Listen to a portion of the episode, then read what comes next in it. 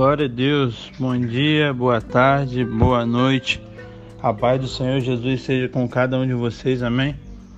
Vamos para a exposição do livro de, de Mateus, capítulo 12, um livro muito rico, onde Jesus é, faz muitas curas, é, onde Jesus confronta os hipócritas fariseus, onde Jesus fala sobre as árvores, seus frutos, fala sobre, o, fala sobre Jonas, sobre a estratégia de Satanás, sobre a família de Jesus. É um livro muito rico que a gente tem a aprender muito. E aqui no, no, no primeiro tópico, do, do, verso 1 ao verso 8, é, Jesus vai, vai falar sobre é, ir num, numa uma colheita, né, uma plantação e comer é, porque os discípulos tiveram fome e comeram, e os fariseus hipócritas, é, mestres da lei, falaram que não podia e tal. Aí, Deus, aí Jesus usou o exemplo de, de Davi, que fez isso. Ele combate o legalismo com as escrituras. O que a gente pode aprender? Primeiro, sábado, como eu falei, eu tenho falado, todas as leis cerimoniais tudo do Velho Testamento, meus irmãos, aponta para Cristo. O sábado aponta para Cristo, porque, o, porque Cristo, em Cristo é o nosso descanso. Você tem que entender que o sábado foi criado para o homem, não o homem para o sábado. O sábado foi criado para o homem descansar. Deus não se cansa nem se fadiga. Ele não criou o sábado para ele descansar. Ele, como sempre fala e gosta de enfatizar, nosso Deus, ele ele nos é, direciona, nos ensina através do exemplo.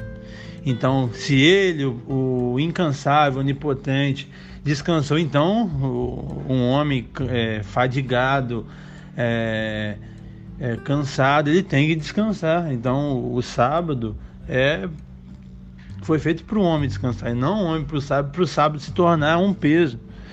Os fariseus além tipo assim dessa ordenança do sábado e tal que tinha alguns realmente alguns detalhes que tinham que ser cumpridos é, eles é, acrescentaram 39 é, advertências.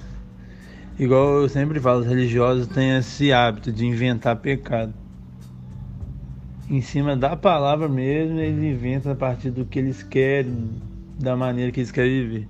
É triste então aqui uma coisa boa que é comer, ele não estava fazendo nada demais e eles se contrapôs e Jesus confrontou com a palavra. Então é uma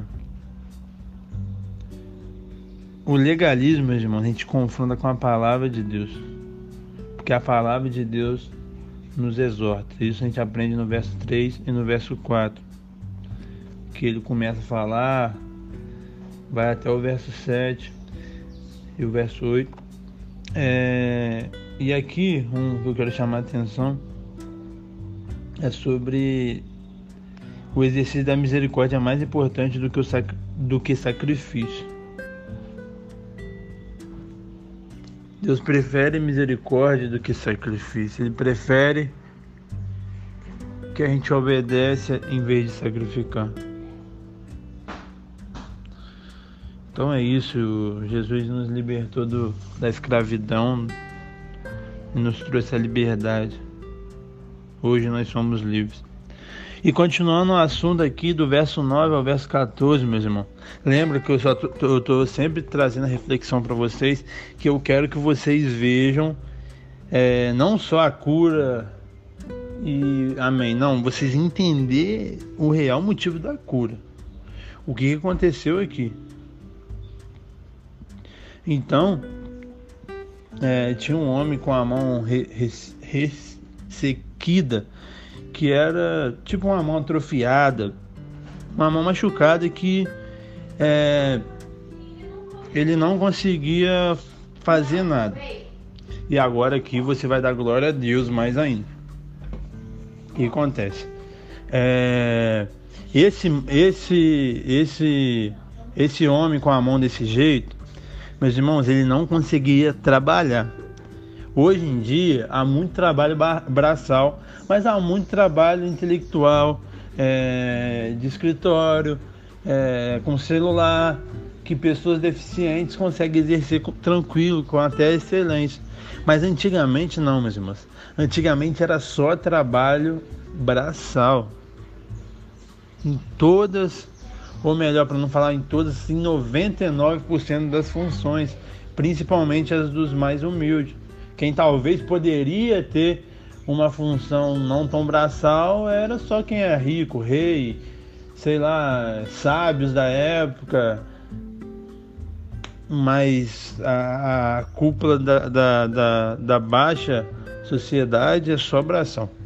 Então pense nesse irmão, nesse talvez, a Bíblia não fala, mas a gente pode imaginar aqui sem ser heresia. Pense talvez se ele fosse um pai de família. Pense em sua esposa, pense em seus filhos. Então, essa deficiência estava fazendo talvez ele passar fome talvez ele dever pessoas, talvez ele ser mal falado, porque ele não conseguiu sustento. E olha o que, que o nosso Senhor, o Rei da compaixão, fez. Ele se compadeceu desse irmão e o curou. Olha que coisa linda, meu. Você pode dar glória a Deus ouvindo esse áudio aí na sua casa. Olha como Deus é maravilhoso. No meio das nossas necessidades, Ele supre, Ele nos cura. E como, meus irmãos, e alguém em sã consciência vai vai se contrapor a isso, cara? Uma cura de alguém que não que era debilitado, que dependia das pessoas, que passava necessidade. Como alguém consegue se contrapor a isso? Existem pessoas e eles são os religiosos. Meus irmãos, os fariseus faziam e os religiosos ainda faz hoje. Eles valorizam mais o dinheiro do que pessoas, mais a estrutura do que as vidas. Se tem algo aqui na, na Igreja Batista Lagoinha e aqui no campus online que a gente está inserido, que a gente preza é vida, meus irmãos. A gente quer quanto mais, é, quanto mais alcançar mais pessoas ainda, com certeza. Hoje eu acho que a gente gira em torno de uns 300 pessoas, mas só é, é legal, só é satisfatório para a gente alcançar mil, dois mil, um milhão de pessoas se cada uma delas for cuidada, se cada uma delas for amada. Esse é o nosso lema aqui como Igreja Batista da Lagoinha, como Campus Online. Tá bom? Então é isso, porque tem pessoas que valorizam mais o dinheiro do que vidas. Se fosse um gado, se fosse algo que geraria recurso, eles ajudariam, mas como é uma pessoa, eles estão nem aí, não é eles que estão sofrendo. A gente não pode ter esse olhar indiferente, mesmo. Ver alguém passando necessidade. Eu não estou falando aqui só de moradores de ruas, morador de rua também, mas talvez é seu vizinho, talvez é alguém aqui da nossa igreja, do nosso meio. A gente tem que se compadecer. A gente tem que chorar com os que choram. Amém? Mas o religioso não consegue é, ter essa, essa visão. Como vocês sabem, eu acho, né? A maioria, eu, eu escrevi dois livros. É, o nome dos livros é Cristianismo Fake. O volume 2 ele é voltado totalmente para as exortações que Jesus fez mediante os fariseus. Porque fariseu não é um cristão, mas toda escritura é inspirada por Deus e próprio para o ensino. Segundo Timóteo vai falar, Paulo vai falar sobre isso.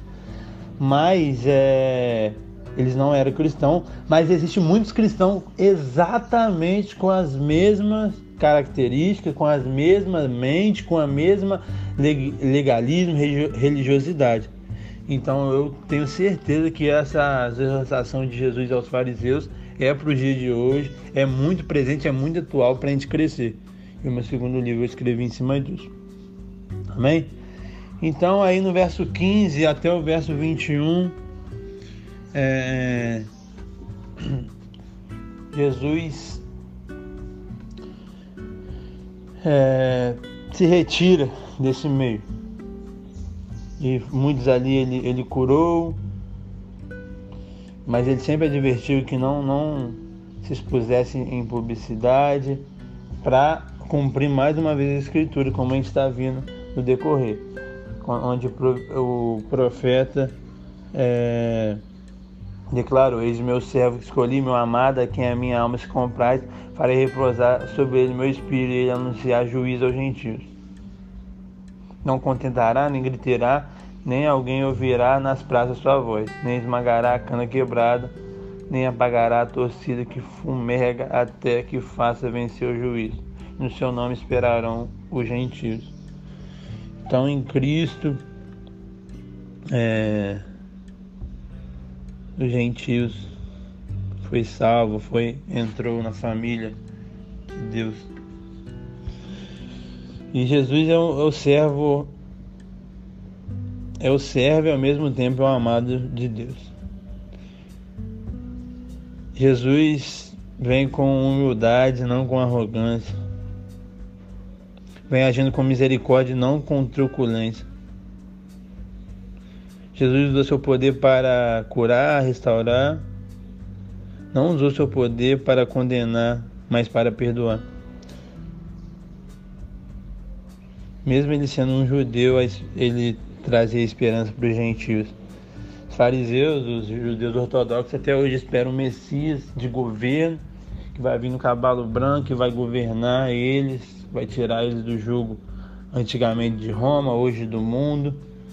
Mas esse Messias já veio, mas totalmente diferente do que eles pensavam. Veio com amor, com misericórdia, não deixou de ser santo, não pecou, mas nos amou, em vez de nos julgar. Amém? E aqui no verso 22 ao verso 32 vai falar sobre a blasfêmia contra o Espírito Santo, o pecado imperdoável. Mas o que é e o que não é? Primeiro, vamos começar com o que não é a blasfêmia contra o Espírito Santo. Não é a incredulidade.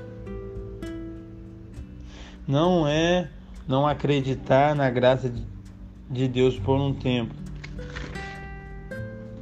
não é a negação de Cristo, não é negar a divindade do Espírito Santo, não é a mesma coisa que os, que os pecados contra o Espírito Santo, não é entristecer o Espírito Santo, quando a Bíblia fala. Não é apagar o Espírito Santo, não é resistir o Espírito Santo, como a Bíblia fala. Não é mentir para o Espírito Santo. Não é a queda dos salvos, a apostasia, não é. A palavra blasfêmia, meus irmãos, significa injuriar, caluniar, difamar, falar mal.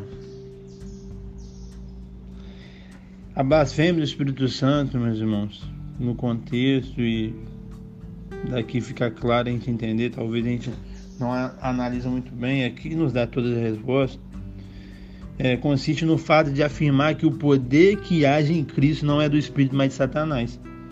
Essa que é a blasfêmia do Espírito Santo.